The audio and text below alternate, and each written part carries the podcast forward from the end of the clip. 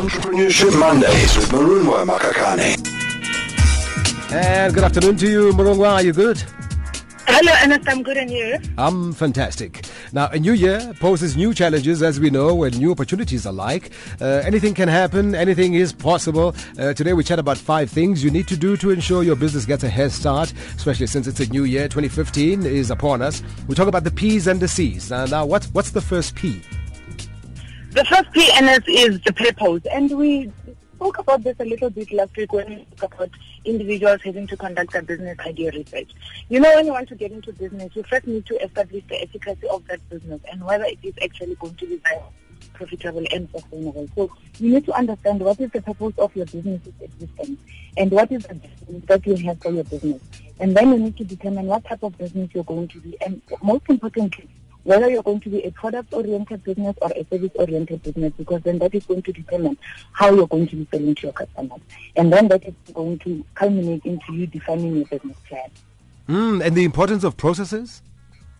The importance of processes, this is about your legal requirements as well as compliance. You know, a lot of businesses, the first thing that you need to do is to make sure that you have a DTI registration and you register your, your, your business as a, a, corporate. And you know the laws in the past few years, they've no longer have CCs, you actually have a PTY LTD. But it is important that you register your business and then you register the type of service, like I said earlier, uh, with the DTI. But another one that is also important from a legal and compliance point of view is your SARS registration because you need to make sure that you're going to be paying your taxes on time and you need to be making sure that you're going to be declaring your revenues and your income. And I guess uh, the uh, next question to ask is what do I need to acquire to be successful? Uh, most definitely. You know, you need to make sure that you've got your physical resources in place.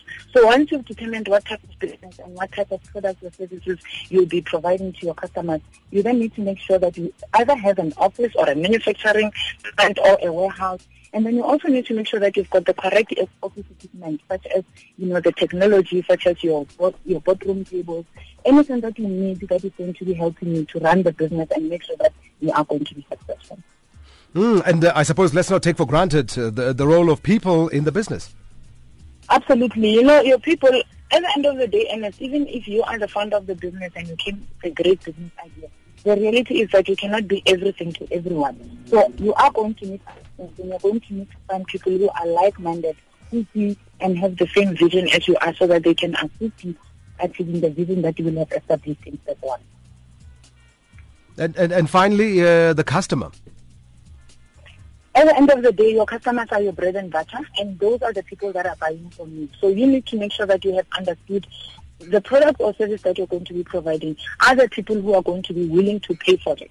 And you know, when you're a business person, you need to understand what is the spending, uh, how, my, how are my customers spending, and what are their spending patterns, so that then you can determine your pricing, you can determine where you're going to be locating your offices, so that you can determine how you are actually going to distribute and supply the products or the services to your customers.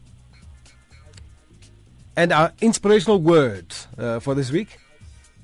Um, our inspirational word for this week is what we are all very familiar with, and it's about being action oriented. That familiar phrase is it says, uh, just do it. You know, uh, as a business owner, and it's the beginning of the year, and you want to start your own business, you're an entrepreneur aspiring, just get up and do it. Be action oriented. Stop procrastinating. Stop just do it. All right, Morongwa, uh, thank you so much. We'll do it again next Monday, same time. Entrepreneurship Mondays. All right, Morongwa Makakane on, on the drive. It's